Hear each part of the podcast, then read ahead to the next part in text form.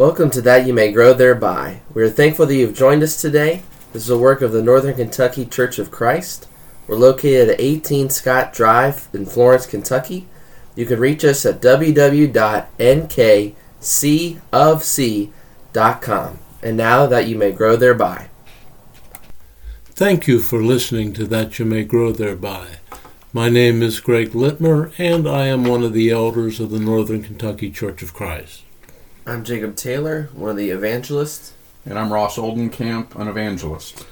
We're going to move forward in our discussion of the life of Christ by looking at a sign being demanded of Jesus by the Pharisees in Matthew chapter 12, verses 38 through 45, and it's also found in Luke chapter 11, verses 24 through 36. We'll be focusing primarily upon Matthew's account. Uh, Ross, you want to read that? Yeah. Then some of the scribes and Pharisees answered, saying, Teacher, we want to see a sign from you. But he answered and said to them, An evil and adulterous generation seeks after a sign, and no sign will be given to it except the sign of the prophet Jonah. For as Jonah was three days and three nights in the belly of the great fish, so will the Son of Man be three days and three nights in the heart of the earth.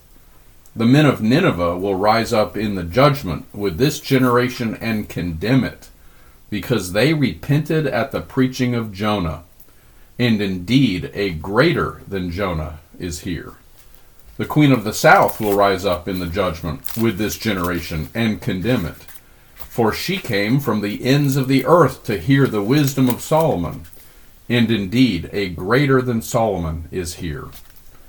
When an unclean spirit goes out of a man, he goes through dry places, seeking rest, and finds none. Then he says, I will return to my house from which I came. And when he comes, he finds it empty, swept, and put in order. Then he goes and takes with him seven other spirits more wicked than himself. And they enter and dwell there. And the last state of that man is worse than the first so shall it also be with this wicked generation. You know, with in spite of all of the miracles that these Pharisees and scribes had witnessed, they still had not seen a sign that would convince them of who Jesus was, or perhaps we should say that they would allow to convince themselves of who Jesus was. I don't know, maybe they were looking for some sort of sign from heaven, like Elijah calling down fire on Mount Carmel. But no sign would be given simply to appease these individuals because they had shut their eyes and they had closed their ears. The sign they could look for would be that of the prophet Jonah. For three days and three nights, Jonah was in the belly of the great fish so too would Jesus be three days and three nights in the belly of the earth. As Jonah came forth from the fish, so too would Jesus come forth from the earth. The Lord's resurrection, that was the sign that they could look for. Yeah, and then Jesus will get into describing the, the city of Nineveh, the um, the place that Jonah was um, sent to go. That you know, he decided to at first go the opposite way, and that's how he ends up in the belly of the fish. And the the first place, but he does eventually eventually get to Nineveh and does proclaim um, in Jonah chapter 3 40 more days and Nineveh will be overthrown. And Nineveh was a very large and very wicked city. Um, we see God was in verse 10 of Jonah 3, he was talking about he was going to bring disaster upon them. But we see in verses 5 through 5 through 10 of Jonah 3 um, the absolute repentance, the turning away from um, from the the mourning and the sackcloth that they put on, even on the on every person and animal. Um, they'll say, "Who knows? God may turn and relent and turn from His burning anger, so that we will not perish." Um, their absolute turning away from the the lifestyle they had. Um, Jonah's going to have some personal feelings towards it, but we certainly see how God is pleased by it. And so, with, with Jesus bringing these people up, it's that even these people will stand a judgment and will condemn the ones hearing Jesus at this time because they repented at, at Jonah's preaching. And the one speaking to them now is far greater than Jonah is. You know, it's clear that they understood uh, what Jesus was teaching, at least at some point, because we come to the end of the Gospel of Matthew, and after Jesus is crucified, uh, his enemies come to Pilate and say, Sir, we remember while he was still alive how that deceiver said, After three days I will rise. So this teaching had begun to settle on their ears, and they're beginning to make application of what he was teaching in the end. There's something about the Jonah reference that I think is is really interesting. It's because of what is said in, in Luke chapter 11, in that account of this statement. In verse 29, this is an evil generation. It seeks a sign. No sign be given except the sign of Jonah the prophet. For as Jonah became a sign to the Ninevites, so also the Son of Man to this generation. I'm just intrigued by that thought. Jonah became a sign to the Ninevites. To me, he was more than just a preacher with a message. He was a sign. And from that, I take, in order for this to be a proper parallel, that if the Ninevites are really going to rise up in judgment, for there to be a complete parallel, I believe the Ninevites somehow must have heard about what had happened to Jonah. They must have heard, perhaps from the, the other the mariners, uh, word had, I think, come come to the Ninevites. The story was told of the storm throwing him in, and all of a sudden, now here he is, and it somehow they find out and that is enough. You ask yourself, what would be enough to convince an entire nation of bloodthirsty savages, barbarians, to completely repent? Uh, this was a very powerful sign, and uh, but it wasn't as powerful as the sign of Jesus raised from the dead.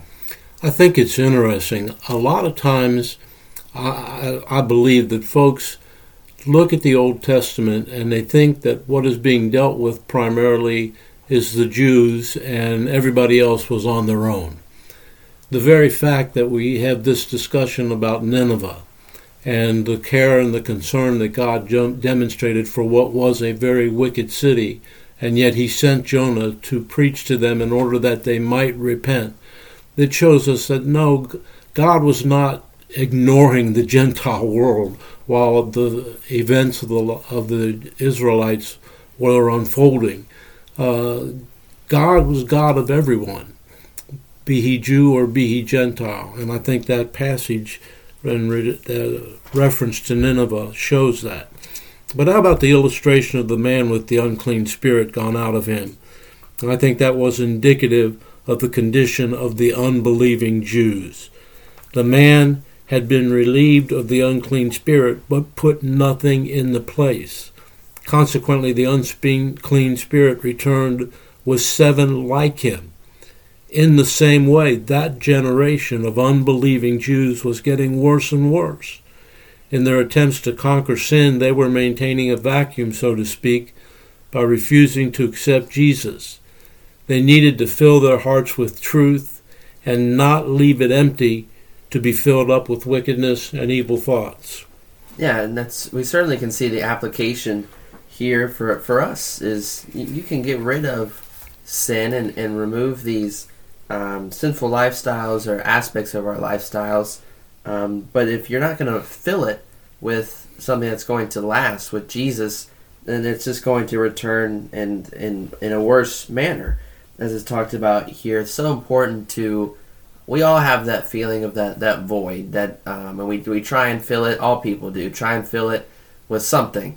Um, and in a good amount of cases, unfortunately, is sinful um, things, and there's a variety of them, but um, they all are not going to. Um, they're all going to falter. They're all going to fail. But when you fill that void with Jesus, um, it's building that foundation on the solid rock, like he, Jesus talks about in Matthew seven. It's something that's going to last and that is so worth it.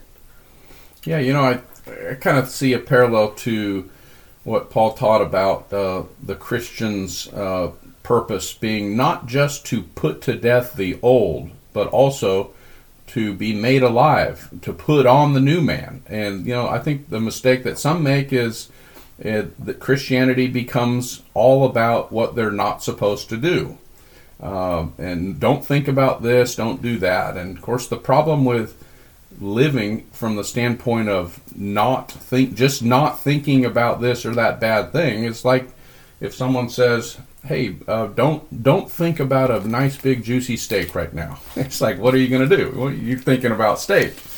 Uh, no, don't just not think about that. Fill your mind with with what is good and right. Put on the new man, or else you're going to be in the worse state than you were before, because you're going to feel defeated. You know, you're going to feel like you failed at Christianity, but you really haven't even started trying to seek and pursue that righteousness. Luke chapter 11, verses 33 through 36, I think is very interesting in the context of this teaching. It says, No one, when he has lit a lamp, puts it in a secret place or under a basket, but on a lampstand, that those who come in may see the light. The lamp of the body is the eye. Therefore, when your eye is good, your whole body also is full of light.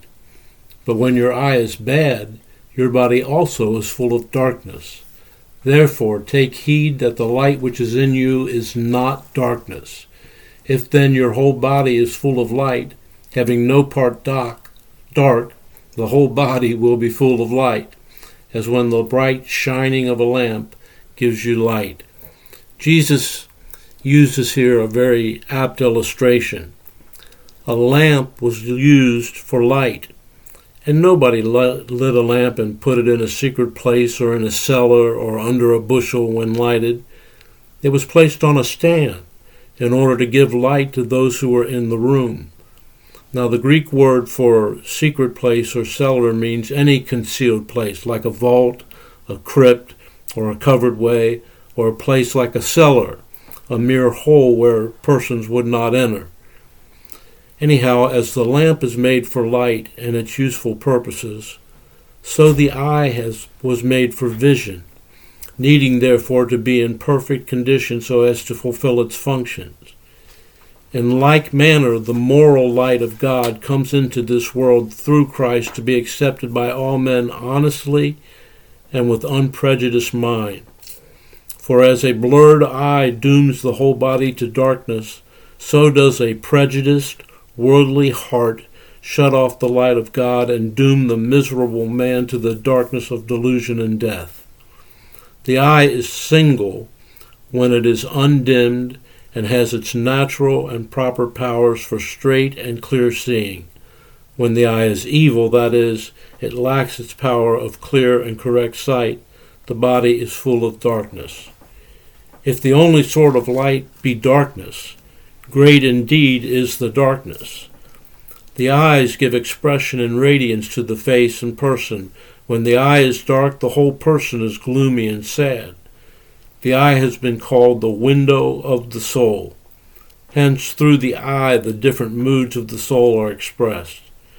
Disputing and questioning the work and authority of Jesus, as these Pharisees and others were doing, and demanding unreasonable signs and disbelieving the signs which he had already given them was like having an eye that was dark. The whole spiritual man is soon filled up with evil and with deep spiritual darkness. And I'll tell you, the things that Jesus was saying to the scribes and the Pharisees were indeed stern warnings, and they did not recognize them for what they were you know, I, I, I shudder at the principle or the the prospect of being judged by others uh, at the judgment. In each of these cases, um, it talks about they will rise up in judgment, and uh, I think about, for example, the dedication of some who are devoted to worldly pursuits. You know, athletes who I, I, remember hearing a story about one athlete that had part of his pinky removed so that he could keep pitching or something like that. He was like, just that kind of dedication. Or, or for hey, hey, Ross. Yes, sir. It was Ronnie Lott, and okay. he, he, was not a pitcher. He was a defensive uh, safety. Okay, thank you for that. you always got to be ready to make a defense. And, really, uh, thank you. So the point stands that uh, I mean, think about the zeal that even those in the world have towards earthly ventures. Uh, look at uh, the Ethiopian eunuch who's traveling from Ethiopia to Jerusalem to worship. You know, and then we complain about having to get up and get dressed again and go to go to church. You know, it's like I don't I don't want to come under judgment of of the zeal and passion for God that many have had. And uh, so we need to keep in mind uh, about what's truly important to us and uh, and what kind of message we are sending is is important. Yeah, to that, that distance idea really just uh, resonated with me to the, the Queen of the South, the Queen of Sheba there, and she came a long way. Um, there's different estimations on how far, um, but uh, one I saw most common was 1,500 miles, um, which is a long distance. Um, and she went all that way to go and see Solomon, who was an incredibly wise man.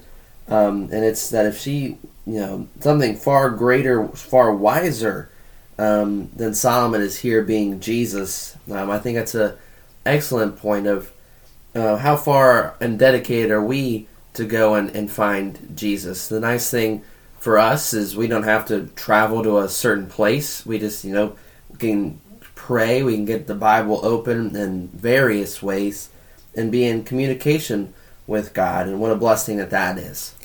We'll turn our attention now to Matthew chapter 12, verses 46 through 50. The same thing is found in Mark chapter 3 and in Luke chapter 8. But I'll go ahead and read verses 46 through 50 of Matthew's account. While he was still talking to the multitudes, behold, his mother and brothers stood outside, seeking to speak with him. Then one said to him, Look, your mother and your brothers are standing outside, seeking to speak with you. But he answered and said to the one who told him, Who is my mother, and who are my brothers? And he stretched out his hand toward his disciples and said, Here are my mother and my brothers. For whosoever does the will of my Father in heaven, is my brother and sister and mother. The physical family of Jesus, including Mary and his brothers, were outside looking for him while the Lord was still speaking. When informed by the Lord, or informed the Lord became to teach yet another spiritual lesson. It would be incorrect to view the Lord's response to be in any way dismissive or disrespectful toward his family. I believe Jesus was referring to his mission. It was to gather all into his spiritual family, and that family would include all who would listen to and obey the will of the Father. Yeah, um, I can imagine a mother uh, hearing if she'd heard that she was outside. I don't know if she heard that or not. I, as you said, the point was not to hurt the family. Uh, I, I can't imagine a mother not being a little taken back by who is my mother. Um, but the point was to emphasize the relationship of believers and his closeness and affinity for believers. Proverbs likewise teaches um, there is a friend who sticks closer than a brother. And there's a connection by those, like the David and Jonathan kind of friendship that they had. There's there's a connection there, especially in the faith of the Lord and in in belief, the, the brotherhood of believers. Those who have had to leave family in order to follow the Lord know of the promise that Jesus made that there isn't one who is left uh, father or mother who has not found in the body of Christ uh, a thousand fathers and mothers. Very interesting.